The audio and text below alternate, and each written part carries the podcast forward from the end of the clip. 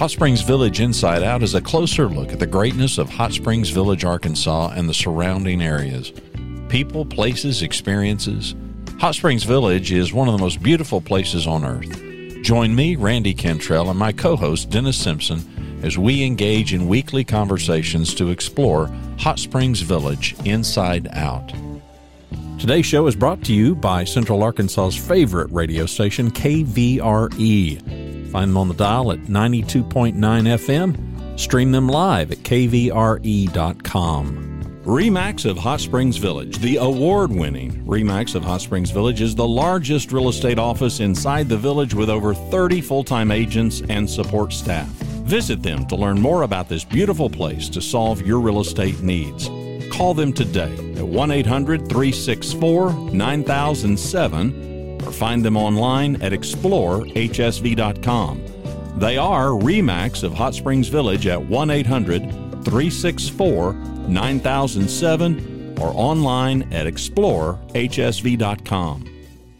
You know, those of you who know and have ever ridden with me know that it's a circuitous path to go anywhere. Hey, Dennis Simpson, Hot Springs Village Inside Out, wanted to give you as the the leaves are falling and the weather is changing, wanted to give you a change of pace and a kind of a quick hour trip. I'm going to touch on some history things. I'm going to uh, tell you about the CCC that nobody knows anything about anymore, which is absolutely fascinating here in the Hot Springs Village area. And we're going to go to Petit Jean, Petite Jean, one of my favorite places. And we're all going to do that through the magic of a file share program or a Windows share program. As soon as I get that set up here, real quick, pardon me. There we go. As you're driving up Highway 7, you may think to yourself, well, there's a funny old place for a a um, a fire pit, just a old chimney in the middle of the woods. Mm-mm-mm-mm-mm-mm. As soon as you turn out the west gate of the village and start driving up north on Highway 7, it's a matter of time, maybe five to seven minutes until you're in parts of the national forest. And by eight to 10 minutes, you're completely in the national forest. Uh, a piece of road that uh, was called nearly 100 years ago, quote, 20 miles of good gravel road, which was an exaggeration by any definition. Uh, but at the time, it's just a completely different thing. I really, I wish I had time to explain this to just everybody at the time in the 20s, there was a great recession going on and people were starving and i mean starving. There were there was just simply not enough food to go around. And we started a thing called the ccc the civil conservation corps. And this, what you're looking at right now, is the Hollis Campground. That's H O L L I S, the Hollis Campground for the Civil Conservation Corps. As soon as you come into the National Forest, right there on Highway 7, on the left hand side, you'll see a place called Iron Springs. And that's because there's iron that pours out of the water that comes out of those springs. It is literally red metallic. Beautiful creek, beautiful walking trail, beautiful little low water dam built there, and the walking trail that goes all the way back up to the to the um, cross point of the Lake Ouachita or the Ouachita National Forest Trail. And you say, okay, well, that's interesting, Dennis. Well, guess what? The little gnomes did not collect that, make that at night. We took basically farm boys who were on the land and starving and did not have a lot of money. And Roosevelt put them to work and they basically got a dollar a day and an education and they learned a craft. And of that dollar a day roughly 80 cents of that dollar went back home to their family every every month. So you're thinking okay well is it like a labor camp? No no no it's completely voluntary. You you could starve if you wanted to i guess or find another way to make money or whatever but they would they they would simply and you'll see this here in a minute they would put simply put up signs in downtown hot springs and it would say wanted men 19 to 25 from you know economically impaired they wouldn't have put it that way but, you know, from from from low income people that want a job show up here monday morning. And they would show up there monday morning. Now you have to understand this is hot springs. And they would truck them from hot springs north through hot springs village north through jessieville into the middle of the woods. And you see across the street that's highway seven on the other side there's nothing but woods. Mm-hmm yeah. That's what it was everywhere. There was no highway. It was a gravel road. There was nothing. They built the bridges that you're driving over. They built the low water dam. They built the hiking trail. They built the cabins on the hiking trail. They built the cabins for this building. They built the cabins at Lake Catherine. They built the, like, the cabins at Petit Jean. They built the cabins at Mount Magazine.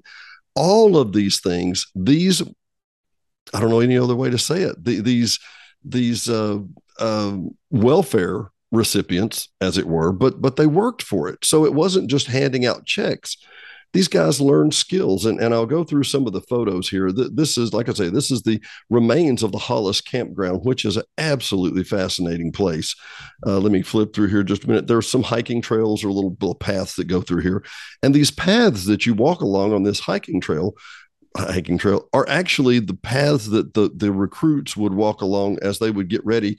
Many of these places, there are signs here, like just to the left on this side, you can see me hold my mouse over here. Uh, that area over there actually is a, uh, excuse me, just one second here. That area over on that side is actually, hmm, pardon, yeah, there we go, is actually where the dormitories were. Just to the right, where you're looking at the large green knoll there that's where the kitchen was. And there would be a 100 between 100 and 200 men there at all time. Now there's diane walking away through these beautiful pines just for scale and perspective to show us what we're going to. And there's a little park up here for a place to park your camp but I'll, I'll basically read this. This was camp 1704 of probably 200 camps around the United States. And this is, uh, there's a little diagram here. I'll be happy to email this to you. It's obviously too hard to see on a screen here. And for those of you listening, I'm sorry, you're going to have to just come to the special episode at our YouTube channel. But the Hollis Company was built by two or 300 men. Now you have a better picture here, and I'm shooting through some glass. Uh, but the, one of 16 Civil Conservation Corps camps built in the Ouachita National Forest. Uh, the first enrollees were from the Missouri and Arkansas, arrived May 22nd, 1933. And once again, this was a May method to keep from just passing out checks to people and trying to, to keep them afloat.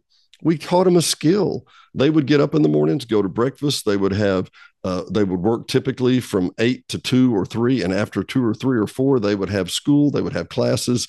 Uh, they would learn shop class. They would learn how to, to, well, they'd learn how to use these things they had been doing their whole time. Here's Mr. Legacy's Tree Farm Army, as they called it, and who joined the CCC. All of us enrollees. It was a semi-military engagement. Uh, it it might have felt like basic training. I would suspect.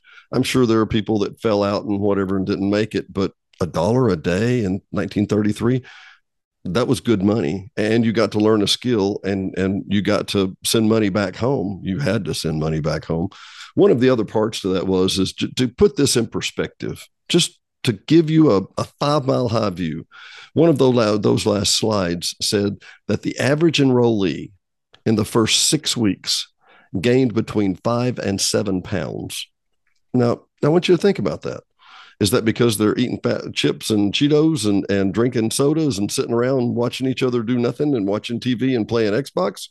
No, no. That's because they were literally starving. They were malnourished.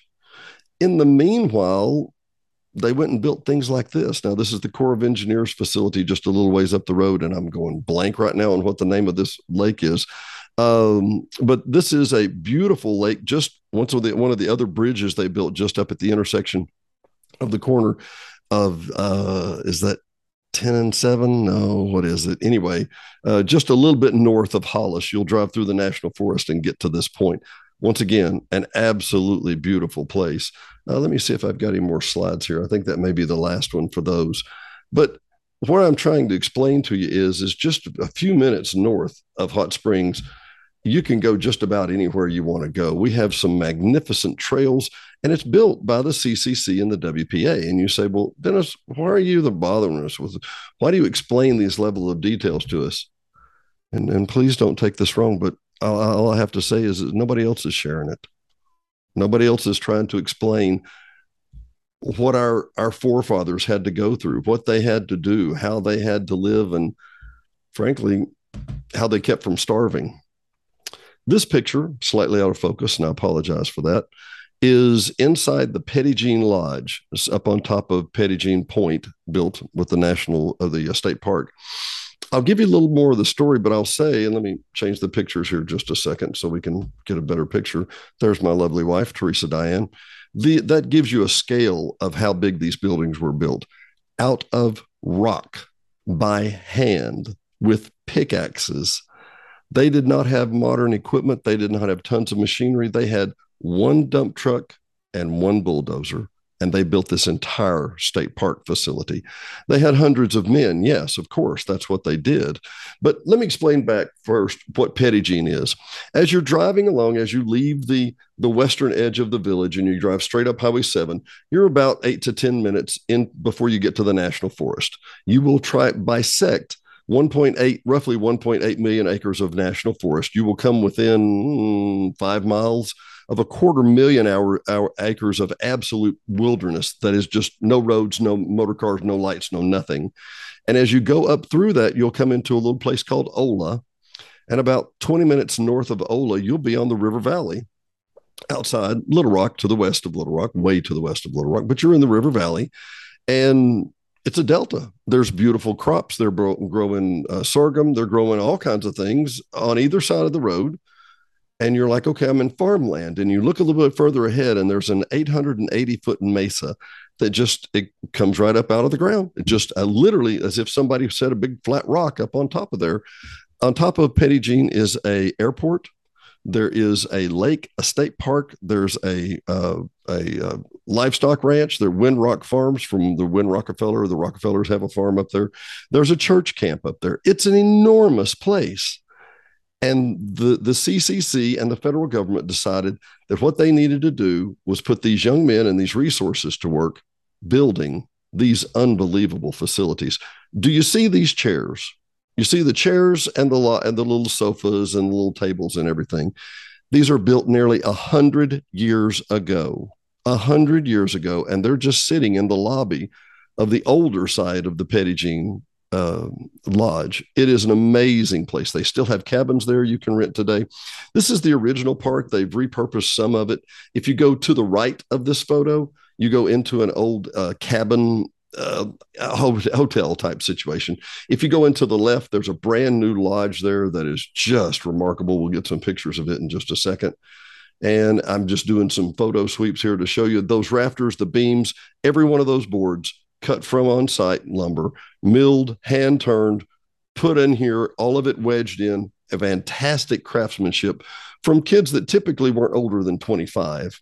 Now they did have some mentors. This was a typically this is a little place out back where they've actually kind of enclosed some more stuff, but it shows more of the furniture in the outback of the building, and uh, just a remarkable, remarkable place. There is what the sunset looks like from the lodge and we'll go into that more in just a moment. But what happens is is up on top of this mesa there is as you're looking from the lodge straight down this view that you're looking at. To the right there is a 200 acre lake 300 acre lake something like that surrounded by a state park. It catches rainwater basin for the entire area falls over and goes over mather falls which falls about 95 feet. So down in this valley right below you and to the right maybe a quarter of a mile is a huge, huge 95 foot waterfall. Now, as if that's not enough, this is the actual lodge profile itself. This is the old lodge that you see here. That's the that's the uh, the part we were just in, and this is the old uh, breezeway they had up here. Now, remember, this is way before air conditioning. This is way before a lot of things. And there's me and my lovely wife. Am I blessed or what? And then we're looking out over the valley here. This is one of the the viewpoints that you have the little machine, the little telescope you can look out there and see. But this is literally what the sunset looks like that day. And we're going backwards in time a little. So the sun's coming back up for the moment. You wouldn't know. Maybe it's sunrise. Maybe. No, you'll get the picture. Anyway, absolutely beautiful shots, of which I included too many. But this is the new Mather Lodge that's it's less than 10 years old. It's probably less than five years old unbelievable place. And this is me and my lovely wife sitting by the window, in a fine gentleman from India came by and took our photo. What you meet some of the nicest people on vacation. If you want to, if you want to uh, cross cultural boundaries, I got news for you. Travel. You will find the greatest people. And geez, anyway, by the way, the buffet is wonderful. Uh, and that is what it looks like out the windows. It was just about to be sun, sunset. This is the new part of the lodge that they've just built on. And uh, that's the uh, new entrance as you come into the lodge. Gorgeous, gorgeous facility.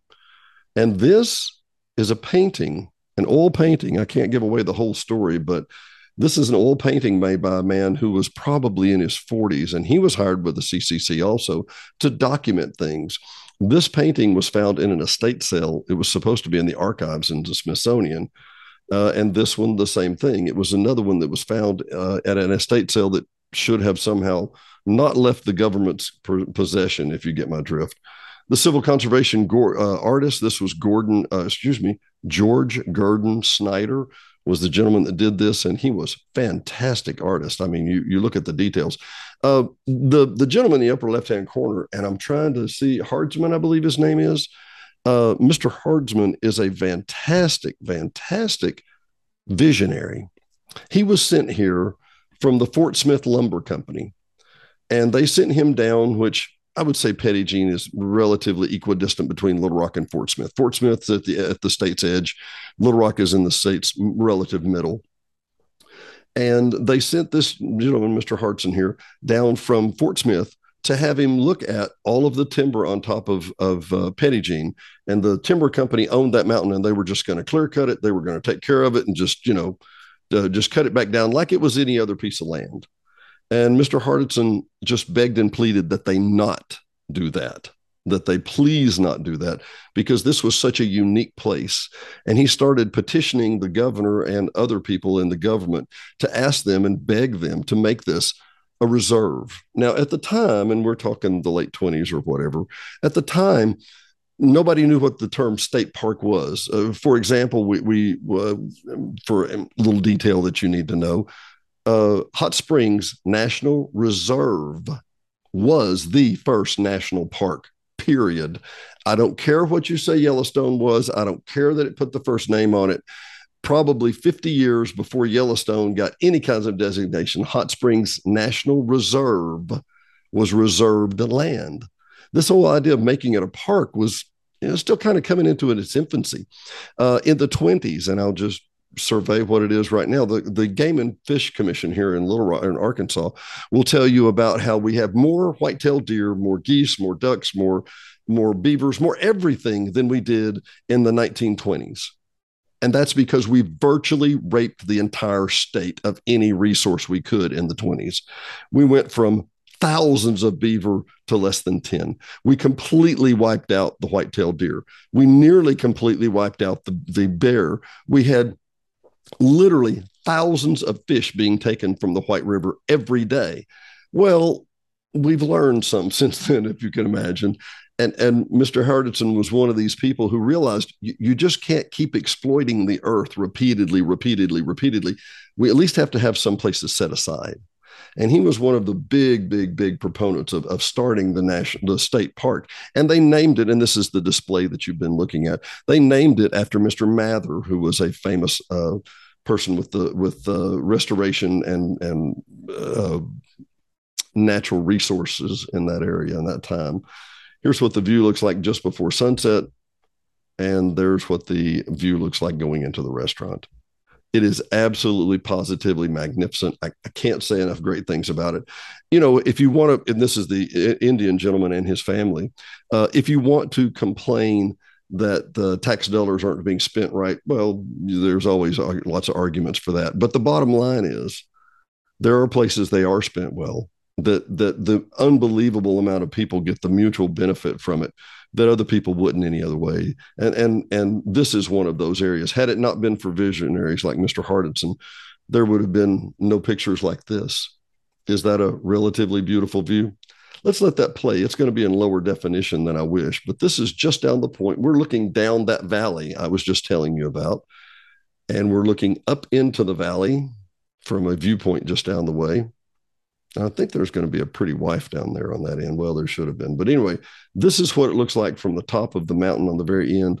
It is simply extraordinary. That's Petty Jean, Petty Jean State Park. I'll give you the the closing moments. I'll give you what is the uh, the foundation of this whole story, and that is is that Petite Jean. You see the river in the distance down here. That's the that's the Arkansas River.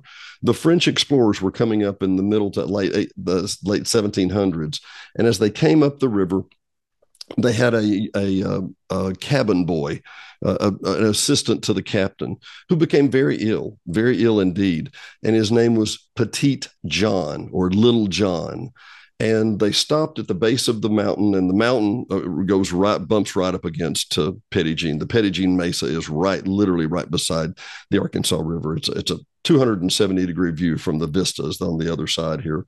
But but all that said, they took Petite John up to the top of the mountain because they knew what the problem was. Medical science had told them that was the bad air down there at the river.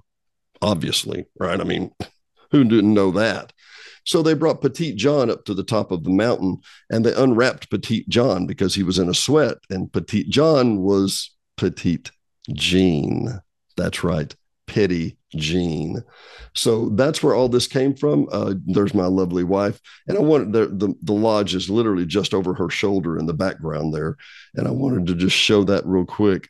Um, and right behind here, one of the beautiful things about this is that there's tons of hiking trails tons of hiking trails around here and I'll uh, I'll flip back around here in just a moment and show you some of those. Uh, I think the the place that I really needed to show you was is that as we were hiking around these trails, the scope was just difficult to explain. Um, we look like ants underneath these huge boulders that are just balanced up on top of huge rocks. And let me go back around here real quick. There's a, a little hiking hiking trail with the puppy and th- th- just I hope this will play just for a moment, just to give you some perspective uh, of how big these rock clusters are. It's just unbelievable. Yeah, yeah. I hope that gives you scope for what we're talking about here. And there's a system of hiking trails that goes up through the um, the Jean Forest, the Jean area like this that um, are really it's hard to describe. I think the uh, total trip was an hour and a half on the walk that we did. Um, and if you'll notice, we had our little red dog with us. He's a sweetheart, and uh, a lot of lot of pretty amazing rock formations. for Some huge, pretty huge areas here. Um, and you got to take a break every now and then. I mean, come on, right? And that is Scraps. That's our dog. I can see as I look back at this, as I was walking through this area with a different set of eyes, if I had been an Indian back in the day, you would have had to take a dynamite to get me out of this place because you could literally at any point you could have crawled up in one of these little caves, got out of a storm, kept a whole lot warmer, wrapped yourself up in a lot of deer pelts. Uh, there's a there's a lot of ways to um, to uh, not die uh, in an area like Jean. There's there's four different creeks that go through here. Um, it's an absolutely gorgeous area. And speaking of gorgeous, uh, did I mention I love that pretty wife of mine? And not just because she's pretty. I tell you what, it's been a pleasure. I can't describe all of the details that happen in Hot Springs and the areas around Jean. This is a beautiful area. It's less than an hour from the village. I strongly encourage anybody to go. If you have any more questions, feel free to reach out to us. I'm Dennis at Hot Springs Village Inside Out. For Dennis and for Randy, who will be back soon, I promise. We thank you for joining us, and we will see you next time. Thanks for listening to another episode of Hot Springs Village Inside Out, a podcast where Hot Springs Village, Arkansas is the star. Please subscribe to the podcast. You can do that by visiting our website, hsvinsideout.com, and tell a friend.